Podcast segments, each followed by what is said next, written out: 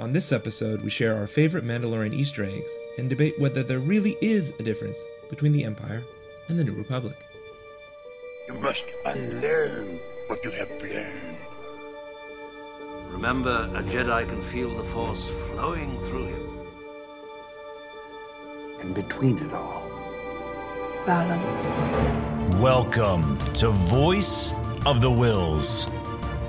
This is where the fun begins. You are right back in the mess. Keep your concentration here and now where it belongs. All this as the Force wills it. Just when you think you understand the Force, you find out how little you actually know. I may fail, you may fail, but there is no try. We would be honored if you would join us. All right, well, welcome once again to A Voice of the Whills. I'm Matt Elmuccio, and I'm here as always with Elena Source. Welcome, Elena. It feels like it's been a really long time. I know. We took our little holiday break, and it's like we're in a whole new year now. Yes, so it does year. feel like some time has passed. I had an opportunity to make a joke there, and it totally failed, but didn't work out. Yeah, that that happens, you know. Oops. Such is such is life. We also have Albert Torres. Albert, how you doing, bud? Hello there. Hello there. And Rodney Clark. Yo. Rodney, welcome in. Hi guys, how are you? Um, you know, it, it's one of those weird things that like it's almost like you don't ask that question nowadays. Because everyone's just like, ugh. At least now it's, it's socially acceptable for people to say, "Oh my God, I'm dealing with seasonal depression. Uh, I had so many deaths in my family, and yada yada yada." And the only answer you can give people is like, "Yeah, I feel you, bro. Like, you should you should see all the stuff I've been going through. It's crazy." And it's like not a bad thing to dump your woes on people who literally just ask about them anyway. So yeah, because I because eh, for the for most asking. part, most people are in the same boat. So we're just kind of all in this one boat together, just trying to keep We're it afloat. yeah, yeah. Maybe we need to ch- maybe we need to change the greetings. Anyways, I don't know. We don't need to dwell on this. We should talk about Star Wars because Star Wars is something that makes us feel good. Um, and so let's go, let's go that direction. Um, so, anyways, um, we've all seen The Mandalorian. Um, watched it um, in some cases, maybe even seen episodes multiple times. Um, and um, you know, it is the Star Wars that we have right now, even though there was the announcement of all the new stuff coming out, which was super exciting. Um, I, you know, that might be its own topic at some point just to discuss all the different things that are coming out. Um, but The Mandalorian, um, now with season two done, um, there are a lot of really cool things that have been in there, and I thought well, let's uh, let's dive into maybe what is our favorite Easter eggs in the show that we've uh, that we've noticed or have had somebody point out or whatever because there are a ton. It seems like everything that's in the, the show. The backbone of the show is is uh, Easter eggs and fan service, which is not a bad thing, but that's literally the show right. It's a lot of deep cuts. You're right about people, that. Right. That's why people love it though. That's the thing is that if it's almost like a love letter to the diehards that's like, "Oh, yeah, like you watched you know, this episode of Rebels, you know, a couple years ago. Well, here you go. Here's a little here's a little Easter egg for you because only you would know of this and no one else." yeah, and I also feel like it's it's a show that can has done a great job of doing both because I just heard from a friend uh, recently who's never talked to me about Star Wars ever, and he was like, "Oh yeah, we watched uh, we watched The Mandalorian over break, and it, and it was really cool." And so for them, the Easter eggs go by with unnoticed because they don't really they hadn't really watched too much stuff. So, but they don't. Um, I like, think the show they don't lose anything either. Like it's it's kind of just an added quality to the show where it doesn't it's not i mean there were some things that were definitely driving the plot that they were adding in but like a lot of those nods were just kind of an appreciation for star wars in general Right, and there's some deep cuts, so it's it'll be uh, you know it's always fun to try to find some of those little things and see what you notice, um, or you know eventually some people are pointing out all these things and see if you noticed it before other people noticed it, um, or whatever, or somebody points it out and you're like that's amazing. Um, there are so many of them, so I figured we'd we'd go through and see what some of our favorites are. You know, you can either say one favorite or you, if you have a few different favorite Easter eggs and I use that term broadly to mean whatever you want it to mean. So um, let's see, uh, Rodney. I'm gonna start with you today. Uh, all right. Why you don't got any Easter eggs? You know, you know what? Um, one of the side effects of um, quarantine madness is like my memory has gone. Like I, I honestly couldn't. Right now, before I googled it, because that's literally what I was doing while you were doing the intro. I had to Google it because I could. The only one I could think of was seeing um, the droid with the bad motivator, the red one. Okay. Yeah. From episode oh, four. R, R, R5. Yeah. That that was the only one that I could really think of. Like it came to uh, the only one that can come to mind, and uh, so I'm. I went all to the Google. Easter eggs? Of, of all mean the like Easter one eggs. that you like? No, literally, I couldn't think of Easter eggs. I I, I couldn't. I had to literally Uh, go. all right. Well, it, it, sorry. Well, before you go go through the Google list, um, maybe we see what other ones people notice that they want to throw in there. Um, so, Albert, do you have any favorites? Uh, I have two. Um, the first one being the ice cream machine. Oh, that they put the the Beskar payment in, Yeah. the, in the ice cream machine. I I think I like screeched so loud when I saw that on screen. I was like, no way that they Believe- actually brought this in. They it talk not, about it in yeah. the what is it called Disney Gallery, the the like kind of behind Yeah. the scenes. And they talk about it. They're like, yeah, there's like, you know, at Star Wars Celebration, there's this group of people that actually dress up like that really obscure character and they run around the con Yep, that, with I, the ice cream machine. They're like, experienced that, and it's very hilarious. Like it's uh, incredible, and it's such an like. Uh, I love, I love being a Star Wars fan. the story that I love that I love every single time they mention the running of the hoods is the one Taylor says because during uh, Star Wars Celebration he was one of the tank drivers at the tank um, display. Oh, and Uh, he was watching, and he was there. He was there on top when they came running in. he had no idea. All he said it was it was just a sea of orange, and they just surrounded him. ice cream, ice cream, ice cream, ice cream. And- So, and it so was wait, let's dive into that. So, it was for those people who, because we do have some listeners who aren't as well versed in the, in the Star Wars lore. In Empire Strikes Back, when uh, Cloud City gets invaded and Lando decides to tell everybody to evacuate um, the city, there's this random guy running in an orange jumpsuit through um, Cloud City holding an ice cream maker. And it became like a, a running joke about this guy just had to save his ice cream maker. Um, and it eventually well, they, became they, just they a big canonized fan it by thing. saying that he was like carrying like important data or some kind of whatever. Because at Yeah, this at some it's- point. it is But, but established. leave it to Star Wars fans to pick out like the most random background character, not even the character, the the the, the pink shorts guy, the boom guy on a, Yeah, the set of A it's a New thing. Hope is, Believe it or is not. an icon in the Believe Star it or not, Wars the boom guy was actually following the uh, the the hoods while they were Oh, running around There the were con. a couple people dressed up at the last celebration as the, Yeah. the pink shorts boom mic guy. Like, he was there was a behind girl them, wearing just a. She was with it. wearing a one piece with like a ma- like the hairy man's like stomach, Oh, like it was a printed one piece bathing suit. So she was wearing this with the pink shorts. so yeah. funny. So, so that's, that's almost like an Easter egg of an Easter egg in a way. Um, but it that's a good one. That's a, 'Cause it's that's not even a definitely a, good one. character. Oh well, I mean the boom mic guy, but that's just Right, to show mic guy, you how, yeah. how crazy uh, So- the fandom is sometimes. So not only was like the first time the first time I was watching the episode, I actually did not notice it at first until uh, someone pointed it out to me, like, "Hey, that's the ice cream machine." I'm like, "Wait a minute, you're right! Oh my god!"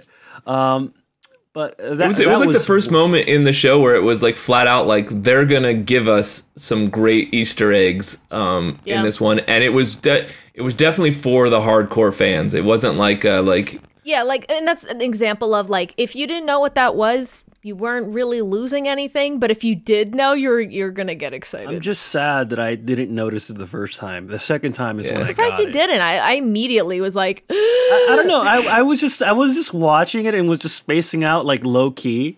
Um, but like since it was the first, uh, what was it? It wasn't the first episode, was it? Um, the second episode. I first think. or Mm. second. Yeah. It was Well- yeah. Yeah, well, whatever. It was the only episodes out. I felt like watching it again. Someone pointed it out to me, and I'm like, dude, you're Second right. episode. But that's not. It's not only that um, that I know. Uh, Easter egg um, it would have to be when um, Boba Fett was talking to. Uh, I forgot uh, the name of the girl. Um, it was the one that was hanging out with uh, Bo Katan. Um, Yeah, Oh, I don't know if her crap. name's think ever it was- said on screen. no, it, it is. I just can't freaking remember what it is. I don't know actually if it was her. I think By it was the- actually yeah. Bo Katan. I think it was actually Bo Katan who mentioned it. She a baddie. We stand. where she mentions Can't um remember her name. where she mentions like oh you're not even mandalorian and and and um practically doesn't even have to remove his helmet just to basically like get down to the nitty gritty of it to know that he wasn't a mandalorian and in fact was a clone when she mentioned yeah i, I heard your voice a, th- a million times before right. uh, oh, that so the nod to Clone Wars. I mean, the Bo-Katan in, in herself was the nod to Clone Wars, but having that that connection where she says that I've heard your voice a thousand times before, I was like, "Ugh." Oh yeah. That Of whole, the, I remember uh, that whole episode. I was just like, "Oh my god! Oh my god! Oh my god! It's Bo-Katan! It's happening!"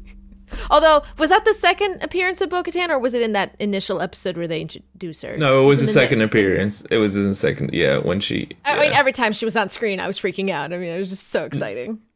um, and no, the that fact that scene. it's yes, the what- original, it's the original voice actress too. So that's another nod in itself, right there. So Yeah, and yeah, seeing that seeing that helmet uh, in in the episode was pretty darn exciting. Um, pretty darn exciting. I got pretty pumped about that. That was a nice little Easter egg for you. the, Um, the reason why the y- reason why I actually mentioned the the whole thing with like noticing uh, his voice is that most of the newer generation of Star Wars people who are watching, um, like would know Boba Fett is a clone more or less, but like forget that uh, um, that Bradley D. Baker isn't you know the only voice for the clones. Well, and they Whereas- used him to replace. They they replaced it in Yeah, they Emperor used to Star re- Strikes Back. They replaced the voice with uh, for Timur the live Morrison. action Boba, it's yeah, I can never say his name, but the actor that's his voice. But in clone in the actual show, any like the the show, the video games, it's D. Bradley Baker. Yeah, but it's D. for Bradley Baker. live action, they use the actor because he has a pretty distinct voice himself. And I, I personally really like that they. I know some people probably would hate me for it. I like his voice. So when they replaced it uh, in the special editions, I was like, Which I find, which I find odd that they would actually mention the uh, the whole like I heard your voice a thousand times or whatever, considering the fact that like in the game Battlefront Two especially, um, and also with the uh, the re-releases of the uh, the original uh, trilogy, they keep uh, t- uh, Morrison's voice for Boba Fett. Oh, But but, that's the that's already getting meta. That's that's already Yeah, but Yeah. the clones. Uh, that's Bradley already Baker. beyond the show. That's me- getting meta. I, I know, but but that, but that's a little thing. I, like I've noticed that like you The you won't mention of her of his voice isn't literal. It's the fact that he- Yeah, yeah, he's yeah. a clone. Right, right. Is it, yes, sir. Yeah, nice. Those are those are two good ones. Elena, what do you got for us? I couldn't narrow it down. Immediately, the first Give one. us a few. The first one that came to mind for me personally was the Loth Cat. That excited me more than anything because I never thought that they would bring the like never I would have never guessed that the Loth Cat would make an appearance. But the fact that it did was really exciting because it's a really interesting um uh, ca- uh I won't say character design, but I guess animal design in the Star Wars universe and the way it was animated in Rebels, but to see it in like a live action setting. Yeah, I thought they would make. I, it was it was a weird thing because I thought they'd make it look more cat like, but they kept it like pretty true Mm-hmm. they kept to it what it like looked the like. way it looked in Rebels. But I was also like kind of wondering what the heck a Loth Cat was doing on that planet because it it's in the name Loth Cat that it's from Lothal, but I guess I guess you see species of ca- like animals and stuff like on different planets, so maybe it was imported or something. Um, another one that I thought was pretty funny that actually happened in the last season, in like the last episode or two. Um, I don't know if we actually talked about it or I talked about it with someone else, but they mentioned when they go to the refinery, you you hear uh, I don't know if it was a stormtrooper or something mention TPS reports. Yes, that so was that I didn't pick up funny. on it, but somebody mentioned to me like a day later. They were like, "Oh, like did you catch that Easter egg? It's like a nod to Office Space." And I was like, "Oh my god, how did I miss that?" So I thought that was a really interesting one because it's it's an Easter egg, but it's not Star Wars. So I, I thought it was funny that they just kind of threw that in as like a little like I don't even know. Um, it was that one was that was a good that was a good one. You know, like all my buddies, even the ones who like aren't super Star Wars fans, like got super excited about that one because you know that, movie came out when see, we were in that one's college. an So it interesting was one like because if you're if you're not a hardcore fan, but you have you know if you're like most people probably seen Office Space, you'd be like, oh yeah, I recognize. I mean, except for me, I I totally like missed it, but um, Somebody so actually that made was a somebody actually made an Imperial TPS report. Oh I think I saw that. I I love. we need to start handing that. those out at troops, man. We need to start handing why out. I, I saved it. So when I troop in my Imperial That's officer, great. I'm literally going to be writing them up with a clipboard and handing them out on, on people. That's so funny. Um, I do have a couple more small ones. So, as a Okay. toy like lover collector, um, from the first season, the Imperial troop transport, that was like the first Right. time that you actually see that somewhere like in the Star Wars universe, right? Because those were No, not initially. first time live. It was on. It was in live Rebels, action. Okay, right? that's right. You're right. in I forgot about that. So that was an interesting uh like nod because uh considering that the the toy was initially invented for you know just to sell it was never even in Star Wars it was the company that made them um and then the and then Mando's rifle I don't remember what it's called but the long rifle that he uses to vaporize the the Jawas um that's a nod to uh the holiday special Yes, the that was special. amazing. It was the holiday special. Boba Yep, Fett has mhm, the the same original. rifle, um, which he never actually has in the movies, but they bring it back for Mando. So I thought that was really cool that they did that. I also Nice thought little- the the fact that he was vaporizing was a nice nod to the to original That's Empire Strikes own- Back yeah. when That's its own. when Vader when Vader was like no no disintegrations and like uh, then you see that right so I thought So, that was yeah. that was a cool little like mini Easter egg of, of sorts but uh so tying on to your like too. Yeah. Right. Tying onto your toy one, there was another one that got me. So, it was it got me so excited, and uh, so at the very end of the last episode, when we see Boba Fett go into Jabba's palace, and uh, Bib Fortuna is there, he's holding a staff. That staff was never in the movie, but it came with the Bib Fortuna toy, original Kenner toy. So it was a staff that came with them, and and I, saw that, that. and I, I was so excited. They actually put that in the season two gallery, I um, haven't but I was so excited when I saw that immediately, and I was like, "Wait a minute, that's the toy." Um, that got me excited because they also did a similar thing in um, in Clone Wars with uh, Ackbar when they're when they're in that whole fight with the Quarren uh, on uh, on Mon Cala. Um, Yeah. Ackbar Admiral Ackbar came with this like random like stat like I don't even know what it was like as a pointer or something, and everybody always made fun of it because it was like, why did it come with this little like pointer thing? And then they put it in the show, and he zaps like he shoots out of this little like it's just like a it's literally like a stick, and uh yeah, so I enjoy I enjoy when they bring in like those. They've also used some of the other toys, like some of the other original uh, Kenner figures that don't look like they were in the movies to begin with. They've added those in the animated, but to see something like that come up in um, in the Mandalorian, that was that was a lot of fun for me to see. Um, Did and additionally, going off of the ch- Okay. let me, let me, oh, yeah, yeah, yeah. So, additionally, going off of the troop transport, the other cool thing for us was that the stormtroopers coming off of the troop, troop transport, or at least the ones that gathered with them there, were 501st. And Oh, so for yep. us, we we knew that we knew that in advance that that was coming in because they'd sort of it's made the We're all rounds. sitting there So waiting. to see "Ah, them- friends. Yeah, so we see we knew there was going to be a big thing, and uh, and if you're savvy like us, you can tell which ones are the um, 501st members and which ones aren't um, in it. Most of the close up ones, are, right? Most of the close up ones aren't. Yeah, they're they're a little bit wider. like you can tell the difference between them. Yeah, because that Um, would be but, awful uh, to ask them to like dirty up their armor that they probably spent so much money on. I'd do it to be in the show. I'd dirty it up. You would think maybe they would have some kind of temporary, but maybe if they're bringing in like a new, like a garrison of stormtroopers, maybe they just haven't been there long enough to get dirty yet, you know, or something. Honestly, if you just put some mud on it, it'll wash off. So like, I don't even think it's that big a deal. like it needs to be temporary, not like what for our stuff. I think the way I would look at it, you'll be more screen accurate if that's the case. You are actually Yeah, dirty right. You're armor. you're literally screen accurate, but you're literally they, screen um, accurate as is. Didn't they bring in the 501st again for the second season? Because I remember seeing some leaked uh, behind the scenes photos from when they were uh, in California and in L- like outside LA. They were filming.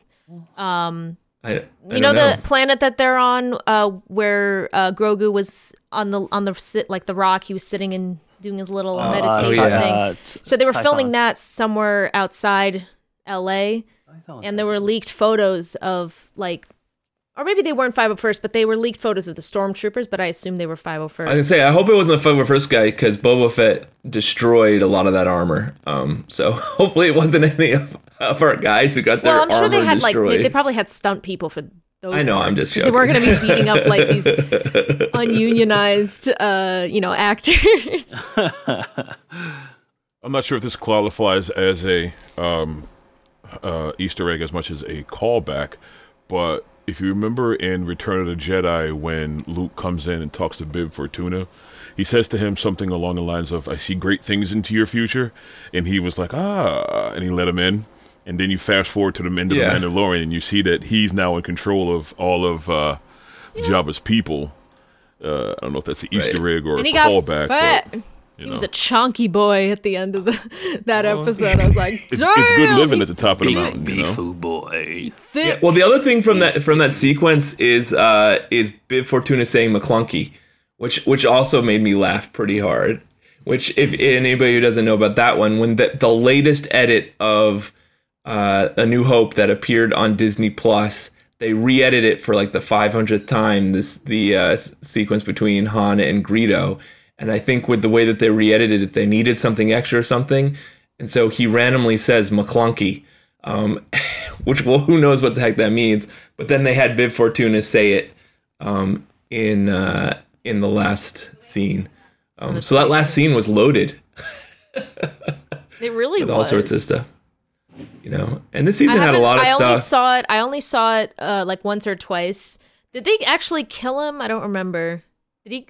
Did Boba Bib? actually Yes. kill him? Yeah. Okay. Yes, yes, I, yeah, I can't yeah, bring yeah. myself to re- rewatch the episode yet because I'm still so emotionally like, um, I don't know what the word is, traumatized. I can't watch the episode without crying. Um, Yeah. a deep dive. well, then, watch then, then, there's the then there's the biggest Easter egg of them all, which is that episode, which is the appearance, um, which had a lot of like yes, which I think like which the the way that they did that was cool because, um, you kind of pro uh, probably everybody was thinking it might be Luke or at least there was that was in your head, but when you see just the glove. Um, that was where you knew, and it was the green lightsaber with the glove, and it was just like one of those moments that was was awesome. And I don't, I I, don't know love if that, that, counts everyone as an was Easter like, egg, "Oh, but- it's Mace Windu." I'm like, "What? Mace Windu? Get the, get the hell out of here!" Of course, but this is a sore t- subject. I don't know if we want to get Rodney in on it because because Rodney certainly. Oh, weren't you one of the people that was like, "Oh, it's gonna be Mace Windu"? No, he No, wanted he I wanted was- his boy Quinlan Oh. Voss. Well, I, I no, I, I Oh, that's have right. I have my Quinlan Voss scene already played out. They're in a bar. The bartender is Quinlan Voss, and he touches the glass and uses psychometry and realizes that this guy's doing whatever, whatever. It's a very Oh, 'cause simple, really, easy nod. we don't really know what happened to him, right? Like, we don't know if he died in the purge. he he survived and he's living well in my head canon. And until I see oh, otherwise, in your headcanon. there, Okay, there will be no difference. Rodney, Um, we're gonna live in your head canon. You should. It's a wonderful place. Wait, But wait, my- Trust me, my- if you if you went up into my head, you'd be like, "What the hell's going on here?" wait, Yeah. wasn't You there know, a story Bly with and Ayla are still alive and happy together. It's you know. What'd you say, great. Albert? It's great. W- wasn't there like a side story with Asajj Ventress and? Um, Yep, but that was all before Yeah, Order yeah. 66.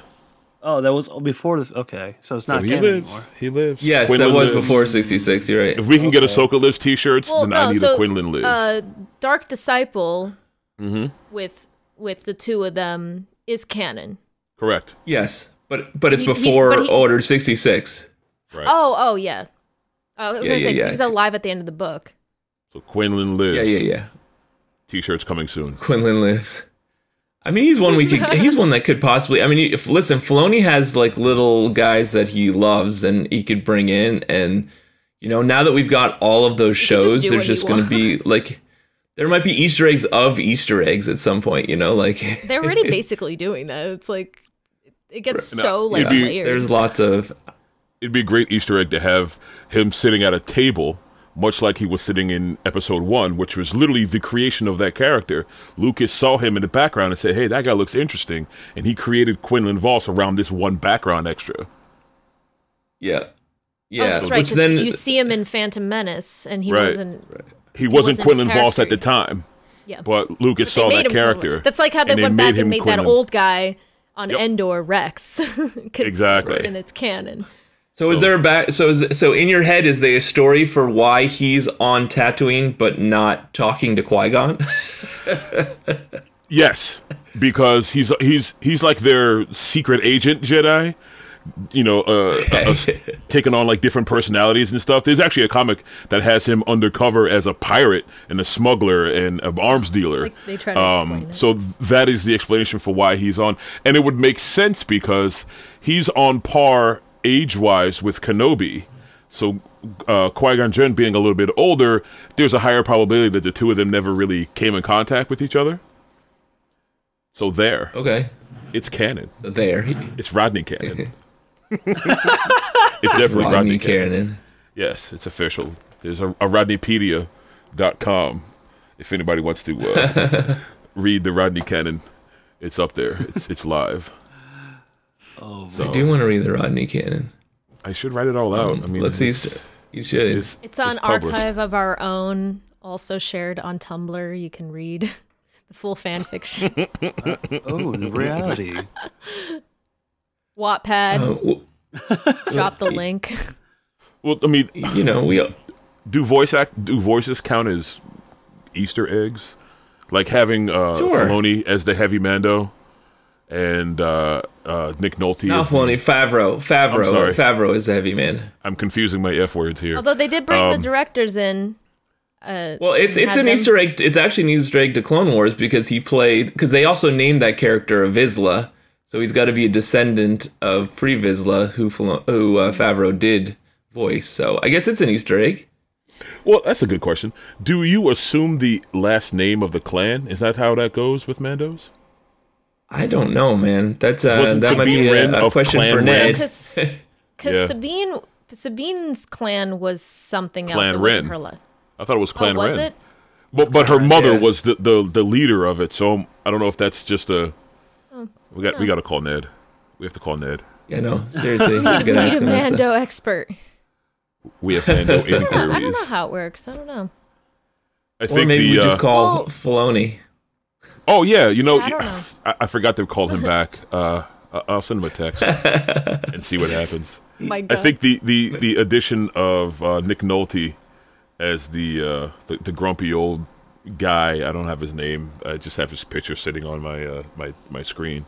But I, I think that his voice fit that character's face. So I'm very curious if they like modeled the face after which- the voice. Which wait, which guy? Which The- guy? the- the I have Nolte spoken played guys. Kuiil. The I have spoken I guy, have spoken. the guy that says I have The, spoken. Oh yeah, yeah, yeah. Kuiil. Oh, yeah, what's okay, the name yes. of the So, like- freaking- Go ahead, Elena.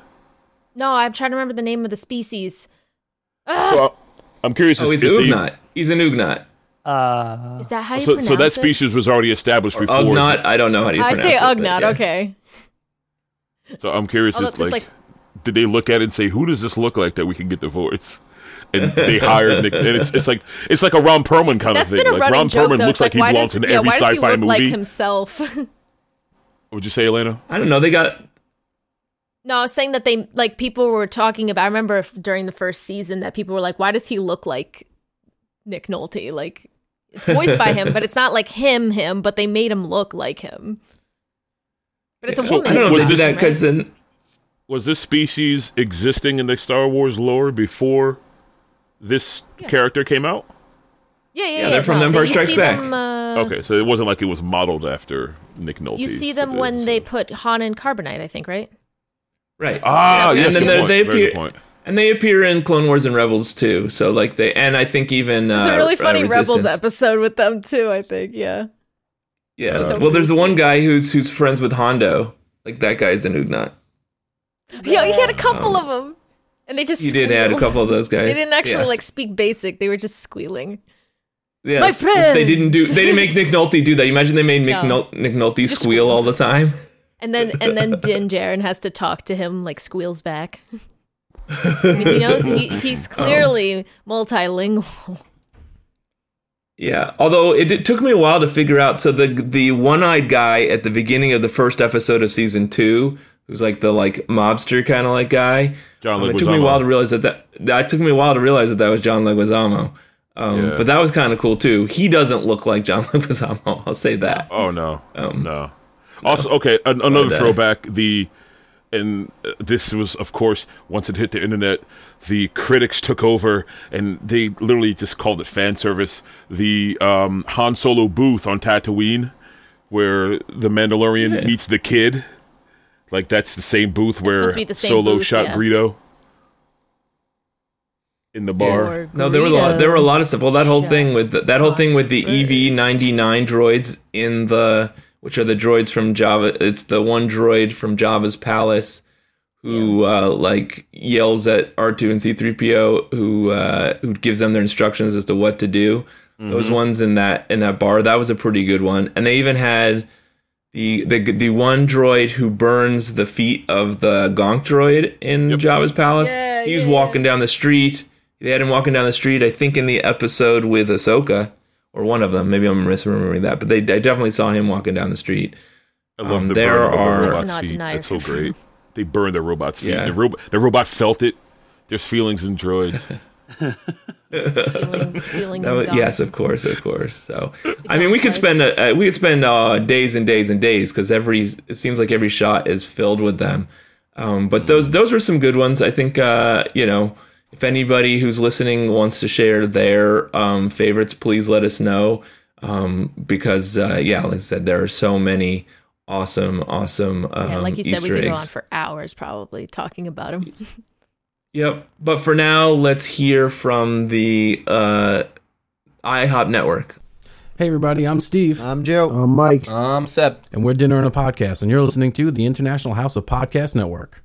All right, so now let's get started with our main topic, and we're going to stick with the Mandalorian because uh, we talked about all the different Easter eggs, but there's plenty of topics that come up from that show too that are good to explore within the Star Wars universe.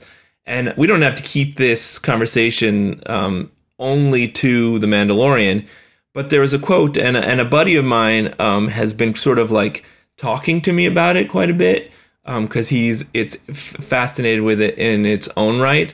Um, but um, in the episode where the Mando and Mayfield um, go into the Imperial base um, to find where uh, what's his name ship is, um, Gideon. Um, in that episode, Mayfield, as they're driving along, um, they see you know a bunch of people on the side of the road who look kind of sad, and uh, and he quote his quote is kinda sad. The em- what's that? They, They well, look th- yeah. kind of sad. That's one way to put it. Yeah, the, uh, yeah, they're you know maybe, maybe I could say that better, but anyways, No, um, you know they're talking about it, and Mayfield says, "Well, the Empire, the New Republic, it's all the same to these people."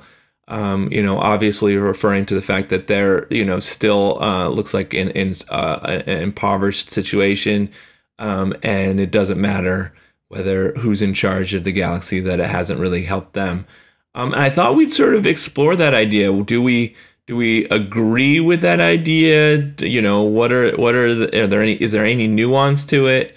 Um, you know, how, how do we feel about uh, you know to a lot of people um, you know they're not caring who's in charge and is that is that even true um, perhaps um, is is a, is a way to think about it so um, you know I mean I don't think I don't I, keep yeah finish your thought finish your thought no, no, no. I, I, you know, I, I, I was gonna say, you know, um, we often have, you know, f- full thoughts on, on these things. So I'm interested to see where these kind of this kind of conversation leads us to. But Elena, what do you think about uh, about the, you know that idea? I don't think so much. It's not that they care. Um, I think the privilege of when we think about it in our in the real world, the privilege of you know uh, first world countries is that we are not struggling to survive in the literal sense where you know we're worried about shelter and food we can focus on politics and forming opinions about who's in charge, blah blah blah. But for the people like they show these like locals on this planet, they you know, for them their daily life consists of, you know, making sure that their house is not going to like, you know, collapse or something and you know make sure they have food for the day like that's they're they're just kind of surviving and they're not involved i guess um in the greater galaxy. So that's why I would think that that's what that means is that to them it doesn't matter that these people are just invaders. They're not, you know, they don't care about the the well-being of the locals. They're there to get what they need and get out eventually. Um and it can even I think can when he said that it's not exactly related, but it made me think of in the Last Jedi. Um, almost like a, another side of that where you have the ultra rich that also kind of don't care because to them they're just trying to make money off the war they don't care who's you know what side it is the people who are making the x-wings and the tie fighter or whatever they're the resistance fighters it's the same people that are making they just for them it's just a way to make money. So they don't care who's in charge either. But to them it's a little bit more of a selfish thing. Whereas um, I think a, a, local population on a on a on a planet for them it's not that they don't care. It's just they have bigger things to worry about. It's their own survival because only they care about their survival I feel like I went off Ronnie, on a there, with that. no, you're no. I, I, I, those were all things that I was going to bring up at some point. I, I do think there's a connection between that saying and DJ's saying of you know, it, it doesn't matter. To, you know, don't join um, because you know, like there's a greater there's a greater galaxy out there beyond you know the politics and the war. There are you know the innocent bystanders, and there's the ones that actually pr- make the profit off of it, but are also like, I don't care. Like this has nothing to do with me. I don't give give a crap. So, what do you think, ronnie Do you agree? Um, I I agree that it doesn't matter who is in control of the galaxy, they're the impression of the little guy who reaps no benefit from either faction being in control is the same. Uh, you'll get the same vibe from people that are enslaved, like uh, like the little kids on Canto Bight. Uh, you'll get the same the same vibe from uh, the going back to Clone Wars or no, I'm sorry, going back to Rebels, the Twi'leks that after the uh, Clone Wars, like it was, I think like a almost like a every man for themselves. You know, when the lawlessness hit the galaxy, the the Empire didn't really do much about it unless the planet had something to offer them, like a natural resource, or we need to put a shipyard here, or we need to have a. Uh, uh, uh, it's part of the hyperspace route, so we need to make sure that these five planets stay you know, cool. So let's put a heavy military force there to prevent an uprising or lawlessness. But for the two planets that were off on the side, whatever ruling government was there didn't care. Um, to go back to the original point, I think it doesn't matter to the little guy who's in charge because no matter who's in charge, the little guy is not seeing any benefit or any assistance from the big government. You know, because you whether... even see it time and time again in Clone Wars. Um, with whenever they were going on their adventures somewhere, like the not so much the resistance, but the kind of you know you see that attitude where like the clones would come, they're like, we don't want you know war on our planet. Like you you know we were fine before you guys showed up. Like they don't they don't care because to them it's just there's the conflict and it's you know if it ends up on their home planet then they are the ones who suffer from it. They're I like, think they don't. I think they don't care because they feel that the gut the I don't want to say government like you like you were saying though world. that like they come they get you know if there's some benefit for for the bigger guy they get what they need and they leave but then like the little yeah. guy is just left you're only here because you want something. You know th- this these two warring factions have been warring for centuries and now here comes the republic or now here comes the the, the empire under the guise of hey we're here to help but really you want the kyber crystals that we found in, in the mine or whatever it would be you know? So i think he's uh, i forgot the character but bill burr is 100% correct like to these people who are on the bottom of the food chain in the galaxy, it doesn't matter who's the ruling party. It's all the same to them. They it, look at look at slavery out on Tatooine. The Jedi were well aware of it. I was well, about to bring that up too because you hear Qui Gon say it's like, or was it Qui Gon yeah. or no Shmi? Uh, yeah, the the Republic. The Republic no, doesn't exist out here. Yeah, yeah, the Republic doesn't exist out here. So it's it's not this. You know, I think she said it in the impression of in the outer rim, it's not governed by, you know, the the inner rim. They're you know uh, sovereign. I think is what it is. Like they're away from uh, the the ruling class, uh, the ruling government, outside whatever. of the jurisdiction of the. But literally, what could stop the republic from sending people and sending ships to end slavery? Nothing. But they have There's no vested interest in it. Exactly. There's nothing to motivate to. Is it no and vested? do you think it's no vested interest, or it's just resources that that are the issue in that type well, of resource, case? Like, resources would be the the the. Uh, I mean, if you're talking about resources as how much can we afford to spend out for this, if you're talking about it like that, then I mean they don't see a benefit or in just, doing it. just it. manpower. I mean, it could be manpower. Well, like, like, we, say, you know, like we have this had some like like big factory that was like building the the the ships for the Republic. Then they would probably have a reason to, you know, go there and, you know, stick their nose in their business and possibly end slavery, but th- there's nothing there for them. There's, I mean, no. and it's almost it's almost like it's not that they don't care. It's just, you know, they they've got this whole galaxy that they're monitoring, so they can't spread themselves thin. yeah, know. but like Priorities. something that just something that just dawned to me, like Tatooine doesn't doesn't have a senator. There's no representation for Tatooine in the Galactic Senate, so there's nobody to appeal to the the, the, the wants and the needs and the politics of, of the Galactic Senate to uh, advocate for Tatooine. It's just a, it's just a dusty trash planet. Yeah, exactly. that we you all know, It's like it's like Newark. I don't know. I almost, I almost, thought of it more like like you know you're talking about like the the deep mountains uh, somewhere, right? Where like like sure they're technically governed out there, but if there's nobody there to govern it, it's sort of, you know, in the wilderness of Alaska, who knows what really could happen in certain situations or places because there's no law there. Uh, you know, there's nobody to enforce the laws or, um, you know, not that they wouldn't, but that they, that there's just nobody out there because it's so remote.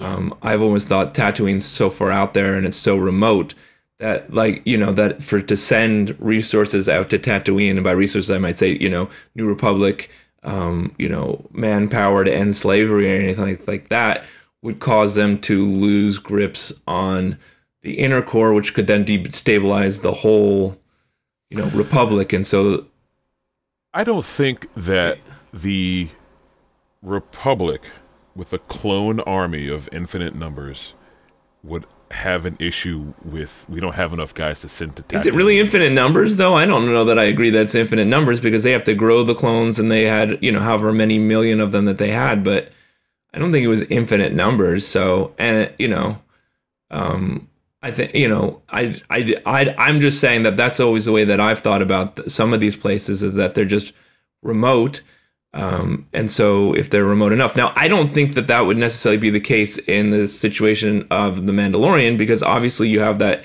uh, you know, installation of the Imperial um, base there um, that, uh, you know, that is mining.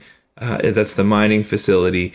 And so that place isn't remote enough for the empire not to exist there. Now we, you know, why is there there is obviously for the resources, but those people are still there. So I think it's a slightly different case. But I do think that there, you know, and I mean, this is me maybe getting into, you know, sort of uh, uh, thinking about, you know, thinking about it a little bit differently. But there are places in in this world where people live in poverty and regimes change, right? Mm-hmm. And so they think it doesn't matter, but that's only because the regimes that they've experienced, um, either they don't have any experience with or are are very similar. Here we're talking about two places that are fundamentally different, right? Two or two governance that are fundamentally different. One that really, you know, rules through control and and uh, and making sure everybody's in line and can, taking care of their power, and the other one that has is more principled in the what they do. You don't agree, Rodney? okay, I'm gonna I'm gonna hop on the other side of the coin just to make the conversation interesting. Um, okay. To to quote a, a very wise Jedi, good and evil are a matter of point of view. So if you're a if you're a smuggler, you have to now abide by the rules of the the republic, which is why some people wasn't really too cool about the new republic after they took over after the empire. But if you're, yeah, but there's a fundamental difference between a, a, a, a, government that's willing to create a device to blow up your planet, and you know, and and the the republic, which was you know trying to be representative and try to work in that way. Now, did it function? Uh, and was there corruption? You know, those are separate conversations. But you know, from a fundamental point of view, I'm going to assume the, the role of the bounty hunter smuggler, which is what uh, Bill Burr's character was. If you're trying right. to be, I'm really trying to stay away from real world politics because I know that's Matt's like thing with me. But like, if you want to be able to do what you want to do in the galaxy, either it's the Empire or it's the New Republic. One of the two of those is going to tell you you can't do it, and that, that's that's what he's talking about. Like, no, if it's the Empire or if it's the Republic, somebody's going to tell me that I can't do what I want to do. And, but and don't you think those people on that planet, it if so, let's so the the Empire is there. The Empire runs into these people, right? Do you think mm-hmm. they're going to help these people at all? Absolutely no. not. No. No, but if the Republic gets there, do you think that there's a chance that they would help those people? No, absolutely not. No, I don't agree with that. I don't even agree what, with that. What, like, what would if, be what would be the Republic's benefit to helping them? Uh, uh, you know, a, a galaxy that does those t- that helps each other. That you know, isn't that part of the story of Star Wars? Is that you know you the, what is Luke fighting for? More with like the rebellion and the resistance because they are not exactly governed well, they are, but it's kind of loosey goosey because that's what like essentially is the fall of the New Republic is that they, you know, kind of are just so like, oh, we got to stick to stick to the rules here, and they have their Senate and whatever, and Leia's like, yo, what the crap, like. First Order is like popping up over here, and they didn't want to do anything about it because they didn't want to go outside of their, you know, their if comfort zone. To, if we go back to DJ, DJ's point was very identical to Bill Burr's was excuse me, no matter who's in charge, we're going to have to live within their ruling guidelines. So if I want to sell arms to that planet, I have to get authorization from the New Republic or the Empire. Either way, I have to ask for permission to do something between two people or two governing or two planets or whatever. And I think that's kind of the whole concept of the DJ character is that no matter you know I, I want to be able to do something i shouldn't have to ask a government's permission to do something because these ruling i still think that there's a fundamental difference between a, a fascist you know uh, you know uh, em- empire and a re- representative you know democracy even though both have their issues. Like on a fundamental level one is you know, really all about the needs of the few, and the other is trying to represent the many. And even though there are problems with both on a fundamental level, you know, one is, you know, the empire is really all about serving the emperor versus the you know New Republic, which is trying to develop a representative democracy. And I'm not saying that there aren't failures, but I think on a on a fundamental level, those are you know those are two different things. Now, the little guy does they benefit or not benefit? Uh, I'm not sure, but I think that I would I think that if if if the empire in, you know comes in contact with with a place where people are struggling, they're they're going to take advantage of them and or not help them at all. Where you know if the republic has the means, they're going to try to help those people um, in whatever way that they can. Okay, how about this? So the government is basically like a business. You got money coming in, you got money going out, right? And like you said, right. You know, we have to manage resources. If there's if if if this planet needs aid, why what's going to motivate the uh, the republic to give them aid if there's not a return in for it? Well, that's that's assumption that that that that's the only reason we like there's no humanitarian efforts on the part of the government. So like I like if I'm thinking about the difference between the two, there is no humanitarian effort on the part of the empire. It doesn't exist. Period. There is maybe not a complete one, but a humanitarian effort on the part of the republic um, based on I would assume based on the things we know about the values that they were founded on. Has there in any of the canon has there been any like humanitarian aid to a planet that has not been like caught in the middle of a war between the two big factions that fight each other?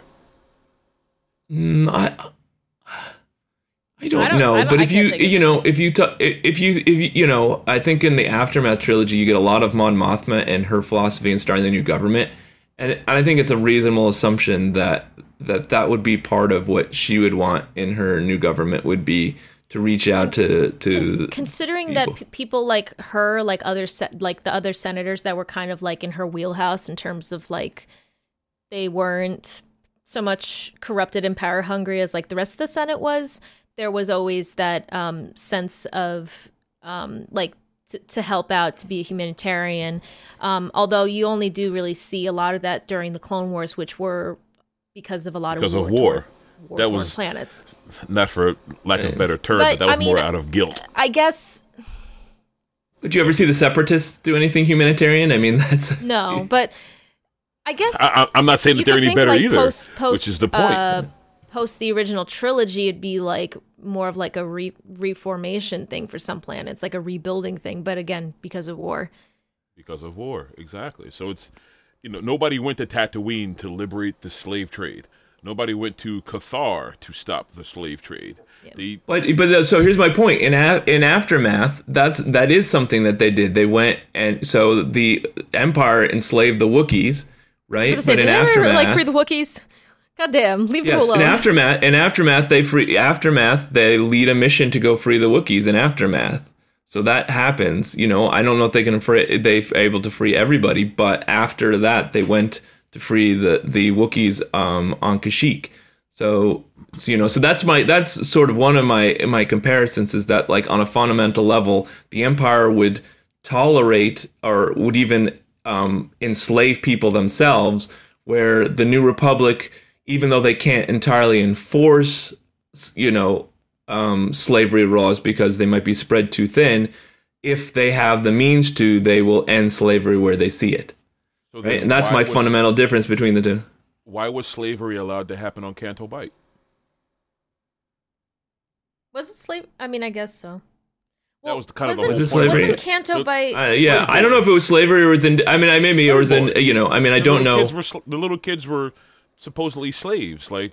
But was that planet under any like? Brew boy. Like, was it under the jurisdiction. Yeah, I don't know who controlled who controlled Canto Bight. Yeah, that's a the First Order, or was it like a, um, like it's its own. Like it's in, independent. I don't know. Yeah, independent. And then we might have to have we we also might have to have a class discussion. There is a whole there is a whole book on Canto Bight that I have not read yet, so that might be explained right. there. I listened to the audiobook. They don't mention who governs them. Oh, really? Oh. Yeah. What the hell do they it's, talk about then? You know what it is? It's little small adventures of people at Canto Bight. So like imagine like five people it's like a like almost like a Tarantino movie. Like five people have different adventures. Covering something that would actually be beneficial to the story? No, I'm not. No, no, none of none of Excuse the ancillary Star Wars media affects the main story. That's kind of their rule. Not so much affect. Yeah, the I story, guess and but no. I least- was gonna say that there's sometimes it has give it some implications. usually, they What- give substance. They add to it in terms of like explaining. They explaining add what. to it, but none of them dictate or affect the main story that's in the movies. No, of but I mean, if we knew, like, if they explained, like, it's just filler. I don't know. I don't It, know. it fills in stuff. Anyway, I'm sorry. I don't want to go on a tangent with that. But uh, this whole I podcast is about tangents. I mean, we're not, we're not, we're not, you know, diverting Voice of the anywhere too far. Um, I, we don't start I talking about Star totally Trek. agree with uh, with Bill Burr, and like that. It it doesn't matter who's in control.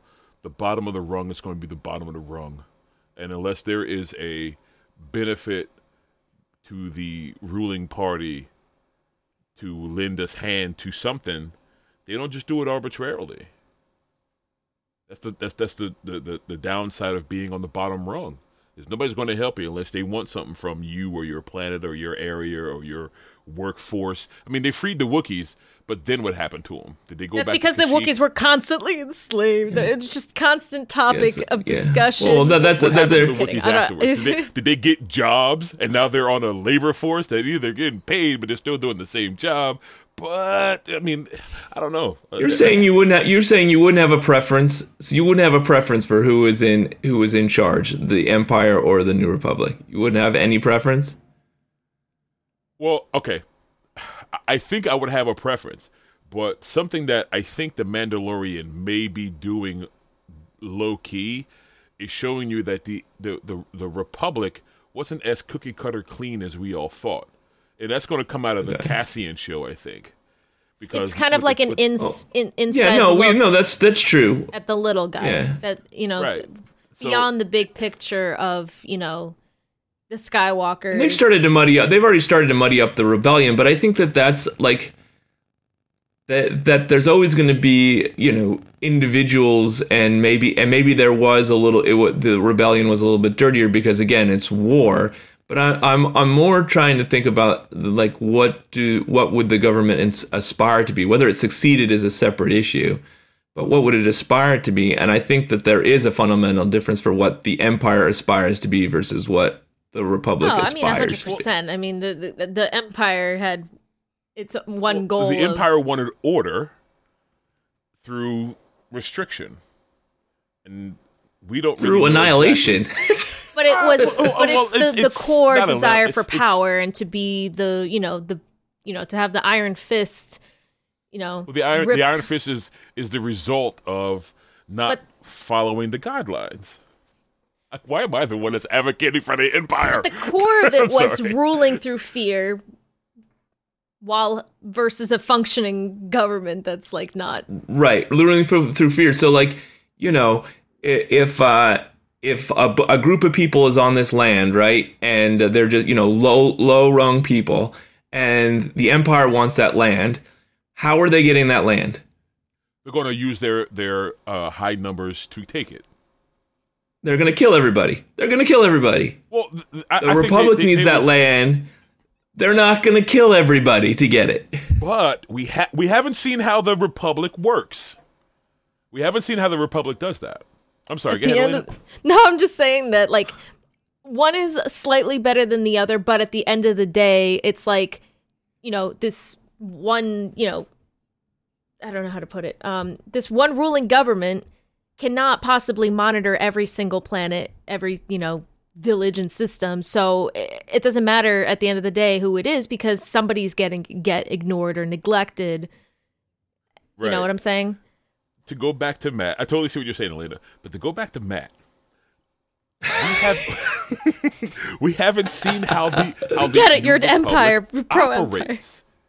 Right? We haven't seen how they operate, and the Mandalorian is going to show us how the New Republic rules.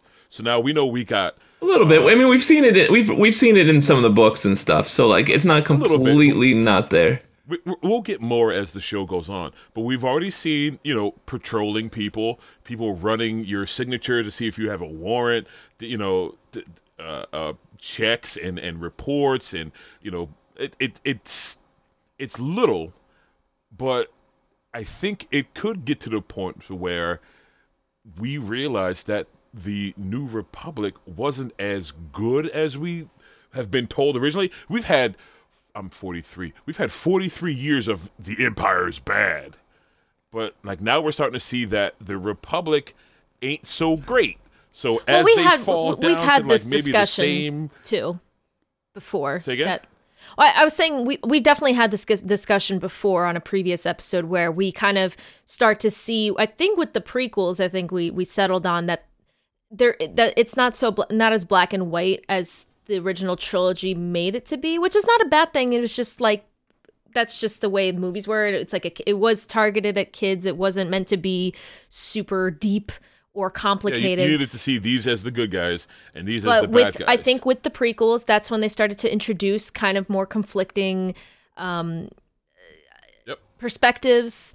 Um, and and it gets more and more like that, more m- less black and white, and into the sequels, and that's why actually I like the Last Jedi because it shows it shows the good guys or good guys losing, and with DJ's comment about how it doesn't matter because there's just somebody making money off of this war. They don't care what side it is.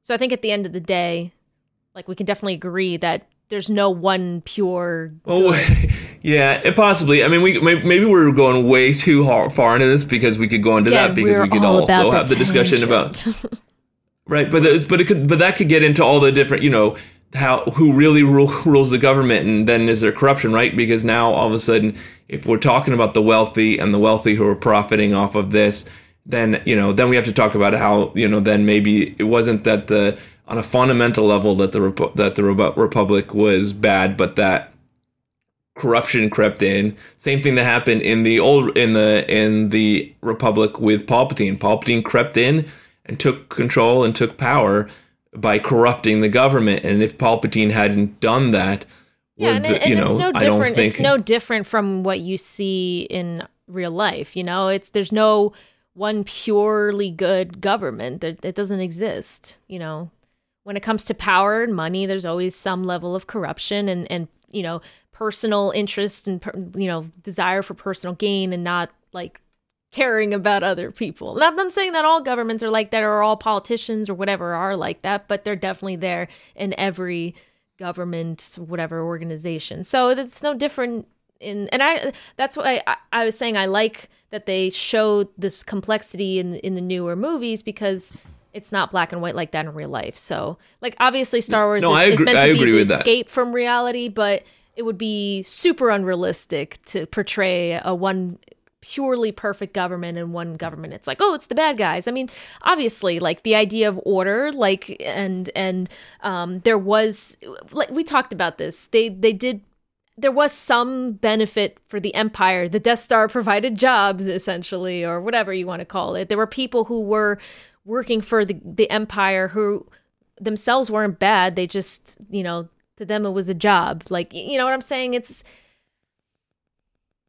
one no yeah, not one I guess I, I guess that part I do agree with. Like that that that like that both sides, you know, a majority of the people and a majority of the players are, you know, not good or bad, but innocents, and that the major players are controlling everything, and so that's where it comes down to the intentions of the major players and whether or not there's corruption, right? The empire Like- as a whole, like there was some, you could argue that there was some good within, but at the end of the day, it was being ruled by a, a, a wrinkled uh, prune of a man who shot lightning out of his Right. I mean, think about think and all think about all the characters that we know that were good that were originally Imperial, right? You're talking about we. There's so many characters that were originally Imperial. Who, Yeah, I mean, Luke was looking to go to the Imperial base, but Han was Imperial, and Sabine was Imperial, and and Wedge was Imperial, and Panaka, you know, the guy that was in charge of the Queen's security on Naboo, he became Right. a Moff. yes, so you have a, a, a supposedly good guy that enlisted and, and stayed with the, the ruling body of the government into the empire So now, Not just him, he- even uh, what is it, Al- Admiral Yularen? He seemed like a pretty cool dude throughout the Clone Wars. Um, but he you became an you didn't Imperial officer. You didn't seem to do nothing bad, you know, because Well, but it's also it's also interesting, and they. It's also interesting, which they've started to touch on in a few places, but it definitely a place that they could explore more. Which is, if you're an Imperial pre-destruction of Alderaan, might be a different game for you, where you're just like, listen, I believe in the Order, and we're going around and we're enforcing and we're doing all these things. But the second that you blow up an entire planet, um, you know, it might be interesting to to look more at how that affect. And they have done it in certain cases. I mean, Lost Stars is is a is a is a great book that kind of explores both sides of you know digging in and you know and really being upset about all the all of the people that were killed on the Death Star, but then also like recognizing that like they had it coming because they blew up a stinking planet. So um so there is the there's definitely some gray areas that there's definitely some gray areas that I think that I think are right. And I don't and I think Rodney, you're right on like to the individual person, it won't matter. I, I don't know that it doesn't though matter fundamentally to the galaxy in general.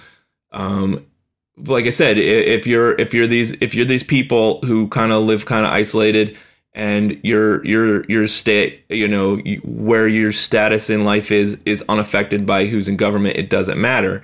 But uh, again, I guess if in a that way government a shows up at your doorstep, trickle effect. There is a trickle effect that Right. What but happens also, if at that the top government then shows up on your doorstep, like what are they going to do to you when you get there? And that's why I said, like the Empire shows up and they want that land, they're killing everybody. The Republic shows up and they're or they force you out, negotiating, like or maybe they're not kill, but The they Imperial- will the- uproot the- your the yeah, life. maybe, yeah. Then, uh, you know, the, the Empire, along with the Republic, both had prison camps. Because Jyn Erso, yeah, but it also could, but that, but that doesn't matter. It, but the people you put in the prison camps, it, it could be different. So, like, yes, they're going to have prison camps because there are fundamentally bad people who are going around I was gonna say the, breaking the laws. rebellion definitely had But- prisons but, but, too. But the laws Right. are based off of perspective, and good and bad are all based on perspective. Think about it. Well, If yes, yes be and able no, to- but you, but you, Go ahead. But but but I I feel like but I feel like the Empire, if they don't like the way you look at them, they're going to throw you in a prison camp where you have to have broken a specific law for the Republic to stick you into a prison. As far as like, okay, you, you may have your one officer who's on a power trip and like, oh, don't look at me there, you you filthy alien person. But like, he's got to justify why he put that guy in there because the Empire is about. Why am I advocating for the Empire so hard? Um this is kind of bugging me. I know. Anyway, I have to get my Imperial hat put on for the podcast. Anyway, like, there's still checks and balances with the Empire. Like, you know, what law did he break? Oh, well, subsection 2.658, whatever. He was smuggling, you know, bantha fur. Okay, so that's why he's in jail. But really, he gave me a dirty look and he, you know, backtalked me. For the perspective of, again, going back to the smuggler, because the smuggler is the guy that is operating on the underground market. So he's the one. they're also doing illegal stuff, right? so like technically they're doing is it. all both. based on perspective. Is you know, spice was legal, and then some places not legal, and depending on what spice it was. But you know, for the But the empire, but the empire was arbitrary with how they dealt with the smugglers, right? If you benefit, you know, like like so like if you if you were the empire and they were doing something in direct conflict for something you needed, then they would deal with you. Versus the republic, if you were not breaking any laws, the the the way that they dealt with you would be very different. So like it it, it it's you know the empire would I, I feel I like the empire like if you're doing something don't like you, they're killing you. I, I don't think the empire, man. I'm advocating for the empire. Fine, let me go get my my. You've Imperial- been advocating for the Empire. Hold on. Where's he going? I feel like that's been Oh, going God. on. But like, well, so here, wait, I'm gonna go to Darth Vader, right? Darth Vader and the Empire. You're working for Darth Vader, and you screw up, he kills you. He chokes you to death, right? There's it is nobody also, in the it is Republic also who's choking on you a to higher death. level, which it's funny to think because it's like I often think about. I, I- I've made jokes about it all the time, but I'm like, I was always like, what the hell was Palpatine doing in his free time? Was he actually like doing any kind of governing, or was he like? Ch- Love the Imperial hat, Ronnie. Or was he just like chilling, like on his chair playing like Nintendo or something? Like what? He just needed to flex every, you know, so often or something. Like I don't think the Imperials were that absolute. I don't. Well, I don't I mean, think it it could. was you can kind "Oh, of you say, stepped like, I you don't can argue so, that even uh, like with the separatists, like obviously Dooku was bad news, but a lot of the separatist senators were not like that. Love it. Right. So what, what was it? What was the one Vontari or whatever? Uh, it's, you know, the Vontaris um, were trying to Yeah. work through peace, right? Bon, bon that was the one that that was Bonteri, the something the the ones that uh, Ahsoka so, Ahsoka met the the one guy. son, Um, and the senator. yeah, right, the son, and then there was a, right, and this, and then there was the, the separatist senator. Um, no, I'm. I don't think that that's absolute on either side, but I'm saying mean, yeah. as as an entity and as what they But the represent. empire I mean, was I do being think it ruled does by, matter. by a wrinkly old guy that that was a Sith. Wrinkly old guy. That you know, Yes. I don't think he had an ounce You know, of I mean- any good in him. so we Nah, can agree on that at guy. least. I listen. This has been enlightening, Rodney. Um, we know now where your allegiance is. Are you that surprised though? I feel like he's always been pro. No, Empire. not at all. Not at all. First of all, I think Rodney would have been For, tho- for those of you who can't obviously can't see us, he he whipped out his imperial officer hat and was wearing it for like Yes. a good few minutes there. I kissed the car. Yes, and it and it and it and it suits you, man. It suits you. Um, so I guess we know. You say I kissed the cog. I kissed the cog. I'm all about order. Keep it Okay. straight. No deviations. But I, I think we're going to find that any ruling government, ah, I don't want to make it real world, but you know, it is what it is. Any ruling government is Listen, listen. You can listen. You can do it without being political. You can talk you about it yell at me without being political. Text chat, like, oh my god, I want to stay away from like real world incidents. I think any ruling government is going to have restrictions that at some point is going to affect somebody that wants to do something that's outside of that restriction, and I think that is Right. where Bill Burr's character and where um, like Mandalorians and where bounty hunters and where smugglers are all going to have an issue with whatever ruling body that there is because they're not going to be able to do what they want to do without either asking permission or facing a consequence for it. yeah. No, I 100% agree with that. It, my only thing is there's still a difference between, again, the fascist empire and the, you know, um, representative democracy in their fundament, what they're trying to do from a fundamental level. Um, I, I feel like, right? Like, you know, like one is tr- serving the serving one is serving the individual, and the other is attempting, maybe failing, but attempting to serve the many. Uh, well, I, I I don't know. I mean, the Empire made it clear like we are here to bring order to the galaxy. They're very outwardly spoken about their thing. We don't really know what the New Republic's mission statement is. We're finding it out little bit, you know, little by little as the Mandalorian shows us what the world is like after imperial rule. You know, before Yeah. I feel like we're know, at an impasse. And it is. It is. I felt like we're talking. We're talking in circles on this one here. Rodney, We're gonna you find out know, there's no Santa listen. Claus. Dark side. To, to, to be no, I'm kidding. continued. Maybe To be continued. we'll find out. Maybe. Listen, uh, I'm glad we had this conversation because I think it went exactly the way that my one friend who kind of like talked to me about it um, was kind of thinking that it was, which is that it's it's not cut and dry, and I do agree with that aspect of it that it's not so cut and dry um, as there is with any government. Like you know, there the the act of governing um, is complicated and messy, and uh, Especially on a and large so scale. that you know it right. So on a large scale it's you're going to have issues there. And you know and it's just a matter of of of how you take it. And um you know at this point um rodney and i are at an impasse. We won't be speaking to each other again till maybe the next podcast um because you know we're just we're just we're just two flaw opposites. We're just two opposites man. We, you know just like that started here's, a- on here's a real world example. Only the Sith deal in absolutes. There, General Kenobi. How dare you? oh my god. Help me, guys. We made it there. Um, that was actually kind of fun. Thank you. That was that was very entertaining and enjoyable. I appreciate it. Um, I'm a little bummed that Albert missed that out because I'm sure Albert would have taken us on uh, another tangent. Oh my god. Um, and and those of you, I don't know if I said this when we came back, king. but Albert had to had to uh, had to jet um, in between uh, uh, these two segments, so he is no longer with us. In case you thought he just disappeared or didn't have anything to say, um, I'm sure he has plenty to say, Maybe we'll just record one episode of just him rebutting everything that we said. Um, You're probably wrong. not going to happen, You're but wrong. it would be Clones forever. That's true. Nothing but clones. Please. On that note, yes, it's all the clones. As long as it represents the clones, it's all good. Um, thank, but thank you guys. That was fun. Um, as, as always. Um, and so before we wrap up, let's uh, talk about where you can find us on social media. So Elena, uh, where can we find you? Uh, you can find me on Instagram and Twitter at Elena underscore strikes. And I do have links to other social media in the link in my bios.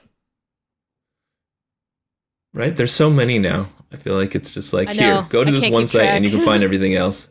Not that I use any of them, but I know that you you have a few, and and uh, I try we can get to. you I get lazy. Rodney, where can we get you?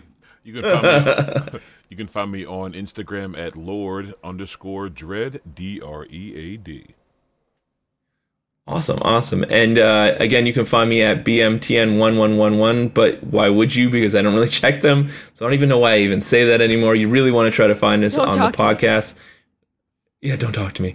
at the at the Whills Pod for uh, Instagram and Twitter. Um, search for um, Voice of the Whills on Facebook or the Whills Podcast at gmail.com to get us through email. Um, it'd be interesting to see if you had thoughts on this. Um, I think we did a decent job, Rodney, of making it real world without getting political in the real world. Um, but maybe we didn't. I'm sure people are going to try to say that we're, uh, you know, whatever we are. Um, Canceled. And I don't know if they'd be right or wrong. Cancelled. Honestly, Cancelled. Now you're starting to sound like a separatist. you're right. The truth is, I the truth is, I don't think we've ever actually talked politics in real life either. So, um, so I wouldn't even know what your politics are, which is all good. Anyways, thanks everybody. I don't need to go on a tangent at the end of the show. But this is the Tangent Podcast.